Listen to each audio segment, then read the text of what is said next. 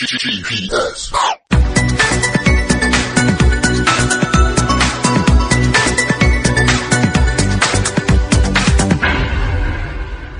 Chapter nineteen, Performance and Perfection. Understanding how to properly evaluate and grade yourself. The pasuk in Mishlei says, Ki sheva yipol tzadik, vikam. The righteous man gets knocked down seven times, and yet still he gets up. Hashem does not expect the same result from every single person.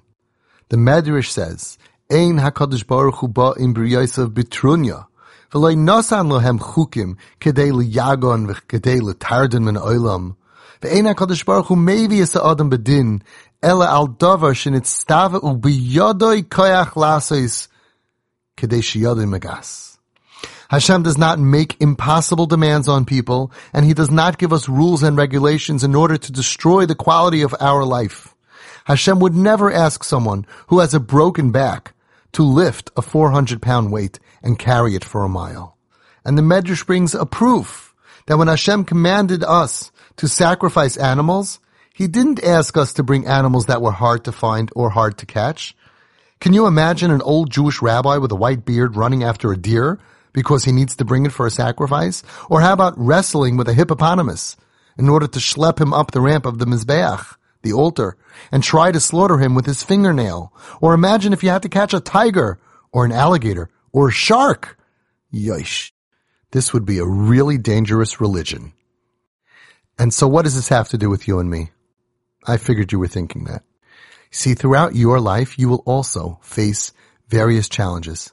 Sometimes you're going to stand up to them, but other times you just won't. And your job is to do the best that you can. And when you fall, and you will fall, your mission is then to get up. The right way to look at it is that you get paid, let's say for example, one hundred dollars for every time you get hit and don't fall down, but then you get one thousand dollars for every time you do fall down, but then you get back up again.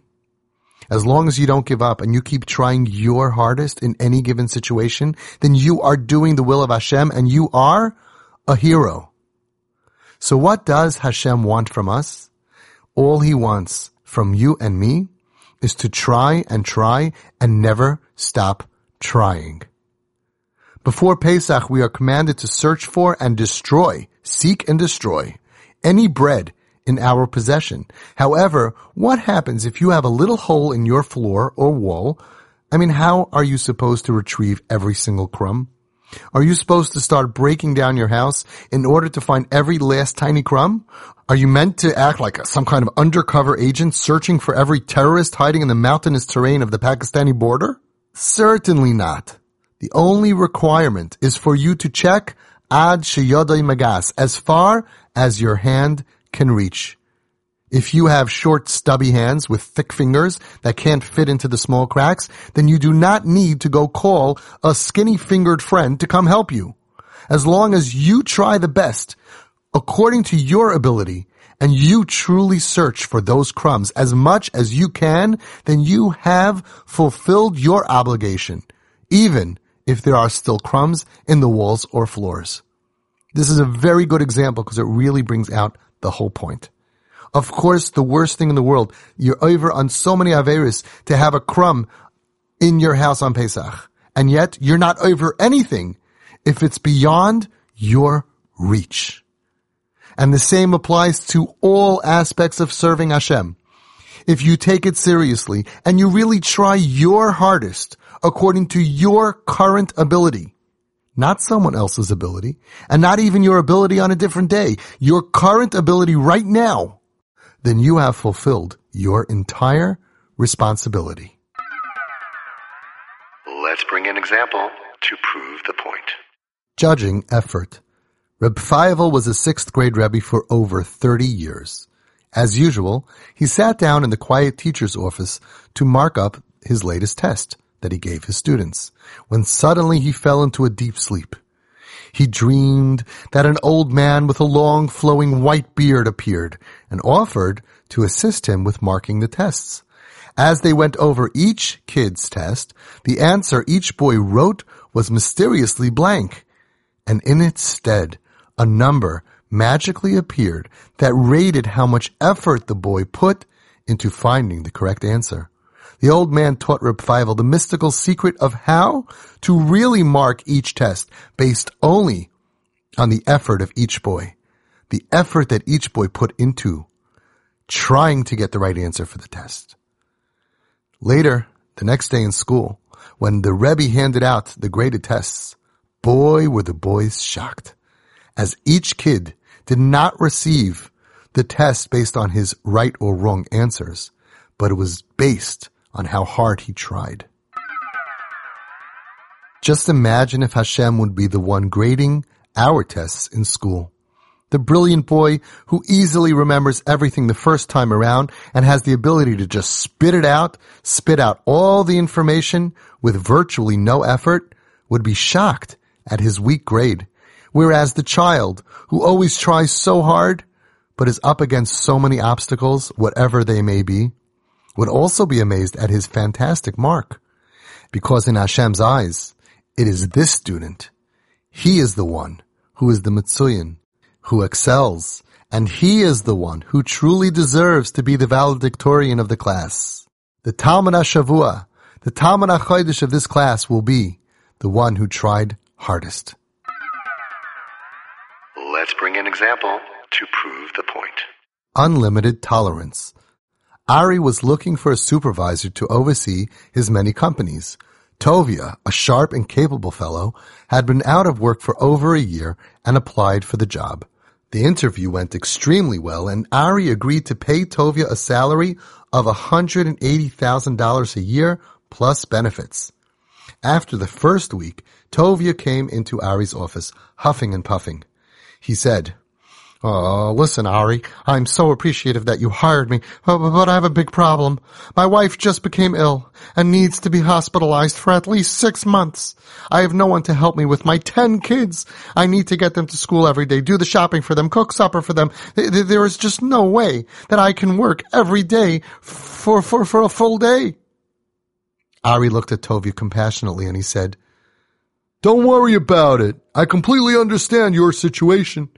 Just come on in for a few minutes each day, and I'll keep your salary and bonus exactly the same." After a few more weeks, Tovia approached Ari once again. Ari, Ari, I have bad news. The doctor said my wife needs to live in a, a warmer climate, so we must move to California, and I won't be able to come in to work anymore." Ari looked at Tovia with tremendous compassion, and he said, "No, don't worry about it. Just come on in whenever you can, even if it's just one day a year. And don't worry, I'll keep your salary and your bonus in place." Note, please do not try this with your boss. Doesn't it sound absolutely impossible for a boss to react that way? Would you like to have a boss who is as understanding as Ari? I bet you would. Well, guess what? You have one. Think about the following. The Torah tells us in Yehoshua, "V'higisa boi yomam v'layla." We are obligated to learn Torah all day and all night. That's the actual obligation. When it comes to marking your diligence in Torah study, what do you honestly think your grade will be? How many hours do you really learn every day, and how many at night? Do you even come close to the Higisa by Yomam V'layla, learning all day and all night? If not, do you think that there is any way that you could possibly be rewarded for learning all day and all night?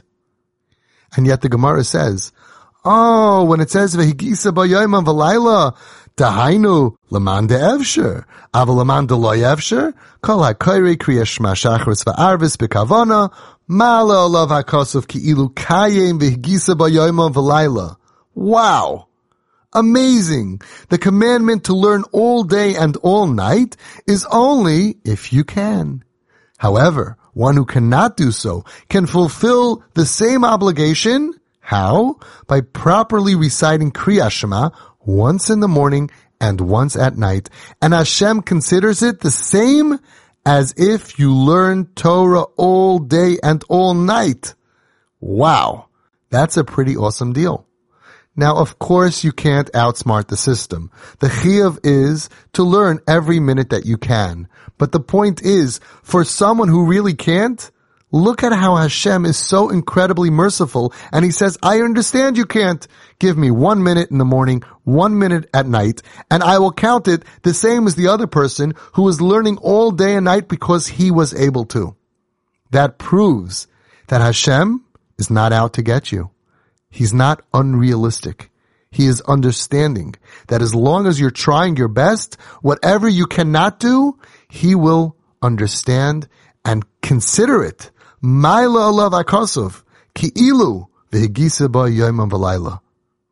on a minute. One second.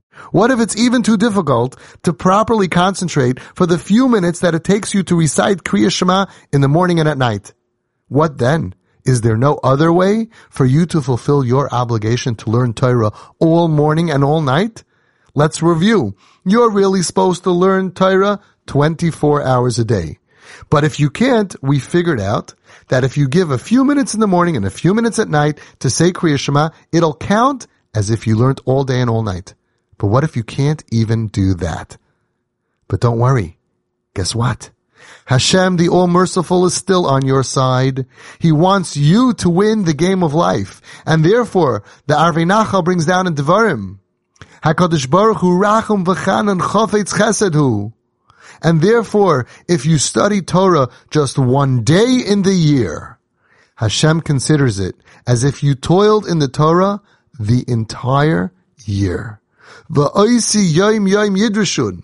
V'chi b'yoim darshan u'v'layla ein darshan. Ela kol ha'oisik b'Torah yoim echad b'shana. Ma'ala olav ha'kosov. Kilu osak kol ha'shana kula.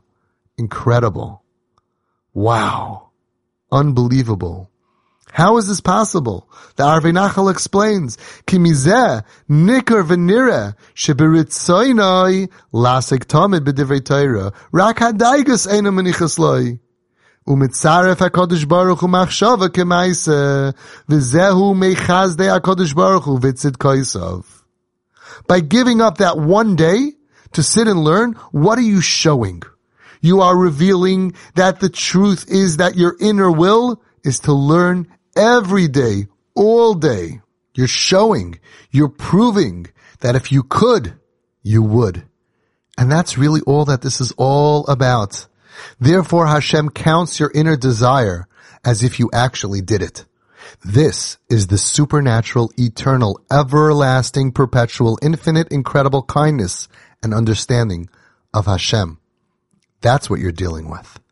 Unlike anything that you will ever encounter in this physical world, Hashem only judges you by your effort and desire, not by results.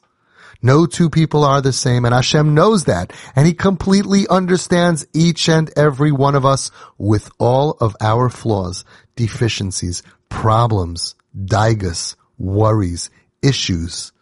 And He judges us only based on exactly what we individually are currently capable of doing right now. Wow. Let's bring an example to prove the point. Heavenly grades. Reb Feivel had an interesting way to mark the tests of his sixth grade class. Each boy was judged only according to how much effort he put into his studies. No one knew why Reb Feivel did this, and when asked about this unique, interesting system, he would mutter something about an old man with a long white beard and a dream and something like that, and no one knew what he was talking about. One day, while marking the test, Reb Feivel was faced with a difficult question. Shleimi was going through so much in his life that if he had shown any effort at all, Reb Feivel would give him a hundred. But he knew that poor Shleimele had not even put in one stitch of effort into this test. So he had no choice but to give him a zero.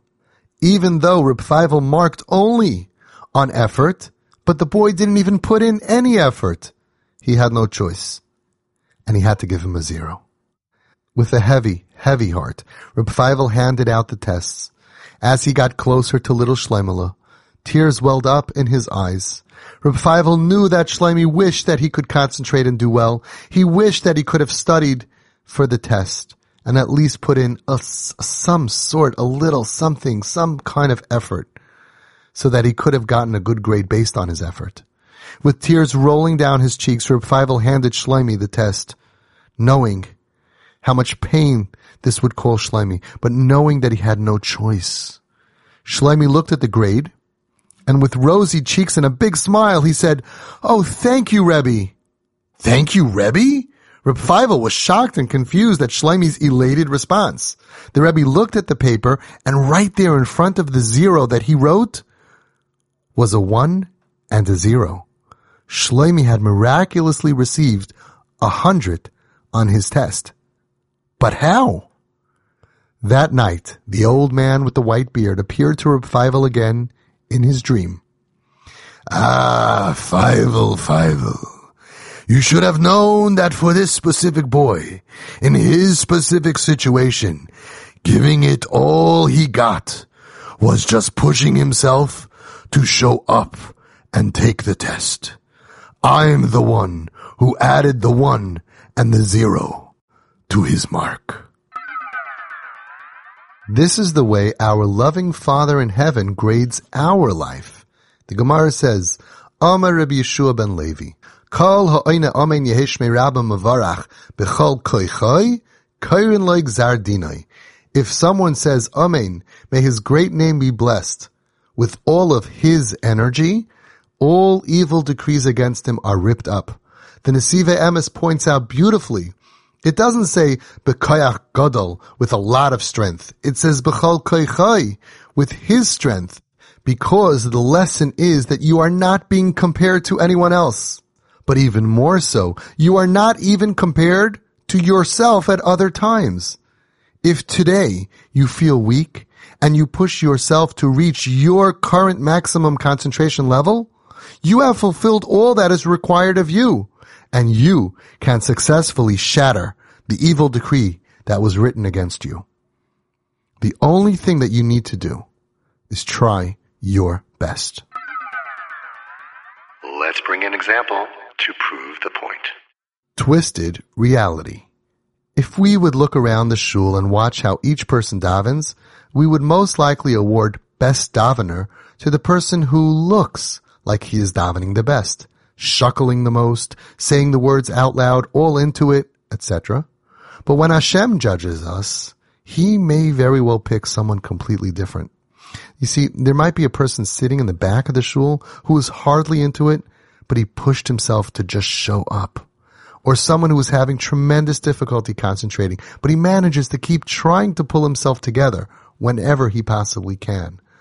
The one who is picked by Hashem as best davener is the one who is trying the most. Even when your service is lacking in physical or emotional strength, it is lovingly accepted by Hashem and calculated according to the effort that you exerted in performing this service.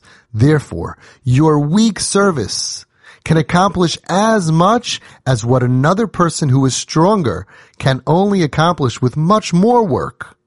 We need to internalize on the deepest, deepest level that our Creator does not require perfection. Had Hashem wanted perfection, he would have created robots instead of humans. And then we would never mess up. We would always show up on time for davening. We'd never talk Lashon Hara. We would always control our desires. Actually, we wouldn't even have desires. And then the world would be full of perfection.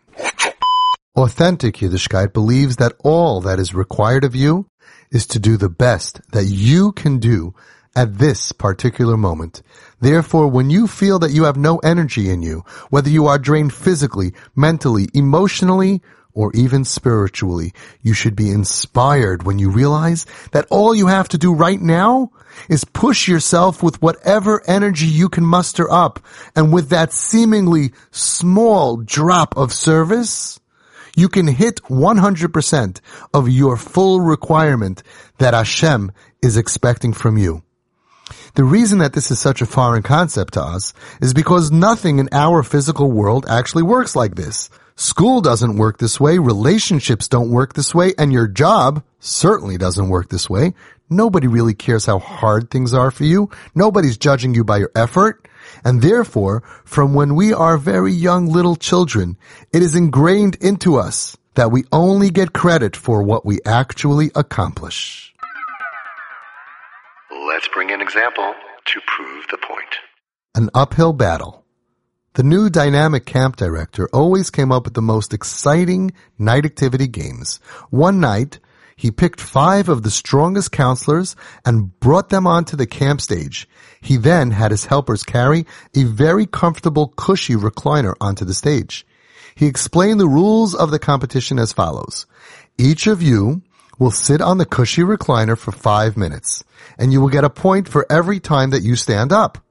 But of course, there's a catch. He then called up Shmerry Berry, the weakest, nerdiest kid in the camp. Shmerry walked onto the stage holding his suspenders while chewing on a pen cover and proudly waved to everyone. Shmerry Berry, as he was fondly called, will stand in front of you and keep pushing you down, making it really hard for you to stand up. Your job is to stand up in spite of his efforts to push you down. Now this didn't really look like such a challenge. A strong two hundred eighty pound, six foot two, twenty-three year old counselor against a scrawny one hundred pound, four foot eight, ten year old boy? That can't be really hard. You were one of the five mighty counselors chosen. Your turn came, and you sat into the deep, cushy recliner. Ready, set, go! It was so hard to muster up the strength to get out of the deep, cushy cushion, and then to try to stand. And since you were so off balance going against gravity, all this puny weakling had to do is give you a small, tiny push, and down you went. Your whole bunk was cheering you on, but it was just so hard to keep pulling yourself up out of that cushy cushion. But you didn't give up. You kept trying, and you kept ending up right back where you started from. You realize that this is probably impossible. You will never be able to stand up against these odds. But you still didn't give up. You kept trying over and over to pull yourself up and out of the deep, comfortable cushion, and then to try to stand, even though you were being pushed back down and you were off balance, climbing against gravity, pulling yourself up. It was so hard. You thought you did really bad. After your turn, the other contestants also had their turn, and they also could not manage to actually stand up. Then the judge wanted to announce the winner. Everyone was confused because none of you actually managed to even get up. So how could there be a winner? But then the camp director announced that you won. Why? Why did you win? You didn't even get up one time. Ah, he explained to everyone, because the real game was to see how many times you would try to once again face terrible odds and try to stand up. You tried to get up more times than anyone else. So you are the winner. Authentic Yiddishkeit believes that falling doesn't prove anything other than the Yetzer Hara was too strong for you to win. But getting up after you fall shows that your inner desire and strong will is to still be in the game of life. All Hashem wants from you is to just keep trying and trying and trying and trying and trying and trying and trying and trying and trying and trying and trying. And now, dear friends, we're up to the end of section three. Let's end with parting words of encouragement. The Nesiva Shalom says, Ba'es sheha'adam oimed navachu meyuash, neged tchunois v'tivim she'enoi roya, eich yuchol l'shanoisam. When a person finds himself confused and ready to give up, because you simply don't see how can you ever really change. Gam bazeh tzarich behiras hadas. Even with this, you need to have clarity to know this very fundamental lesson. Shaloi alecha hamalacha ligmar. It is not incumbent upon you to finish working on yourself. V'loi nitzchayna istarshim imcha. No one ever demanded victory from you. Ella. Yigia va'avoida, Bechol Koychai secha. The only thing that is expected is that you must try hard and work with all your might. With those inspiring words, all you need to do is get started. So how about starting right now? Let's review all the authentic Yiddishkites of Section three. Authentic Yiddishkeit believes that by remaining steadfast to your belief that the difficult challenge is being presented to you by a loving God, that is the vehicle that brings you to a closer relationship with Hashem. Authentic Yiddishkeit believes that a Nisayan, a test, is actually a challenge whose sole purpose is to give you the opportunity to bring out the potential buried deep within you, which could otherwise never be revealed. Authentic Yiddishkeit understands that life's difficulties are not a distraction that gets in the way of your real life. On the contrary, those difficulties and challenges are what your life is really all about. It is your specific hardships and challenges that shape who you are and carry you to fulfill your personal mission in this world. Authentic Yiddishkeit believes that every detail of your life, who you were born to, what school you went to, how much money you have, where you live, how many siblings you have, and every single thing that ever happened to you have all been predetermined and designed to specifically set up your life so that you can reach your specific destiny and purpose. Authentic Yiddishkeit believes that it is not only when someone earns ten million dollars that he has an opportunity to grow and fulfill his life's potential, but even when someone loses, God forbid, ten million dollars. This painful loss is being given to him by Hashem because he needs this in order to reach his potential and complete his life's mission. Authentic Yiddishkeit believes that even your character flaws and personal deficiencies are also specifically placed inside of you by Hashem as part of the setup that you need in order to fulfill your individual purpose in life. Authentic Yiddishkeit believes that the foundation of Yiddishkeit is coming to grips with the fact that the master of the universe is not something that we can understand or figure out. Much like trying to fit the sun into a soda can, it is impossible for a physical, tiny human mind to grasp Hashem. Authentic Yiddishkeit understands that when Hashem gives you a Nisayan, He is actually extending an invitation to you to build the next floor of your personal skyscraper. Your job is to accept the situation and build yourself up by facing the challenge and overcoming it to the best of your ability. Authentic Yiddishkeit believes that a person who is fortunate enough to be bitten by Hashem is actually lucky.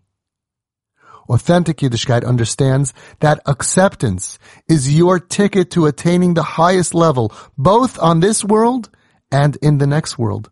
And that is precisely why the ultimate goal of every Yid, even you, is to build up your trust in the absolute goodness of Hashem so that regardless of whatever may come your way, you can react with feeling that Hashem, who is full of mercy, compassion, and unconditional love for you, is now giving you some kind of a unique gift and opportunity that is for your good.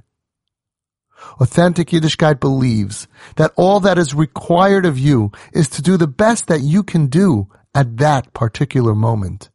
Therefore, when you feel that you have no energy in you, whether you are drained physically, mentally, emotionally, or even spiritually, you should be inspired when you realize that all you have to do right now is push yourself with whatever energy you can muster up right now. And with that seemingly small service to Hashem, you can actually hit one hundred percent of your requirement from Hashem's perspective.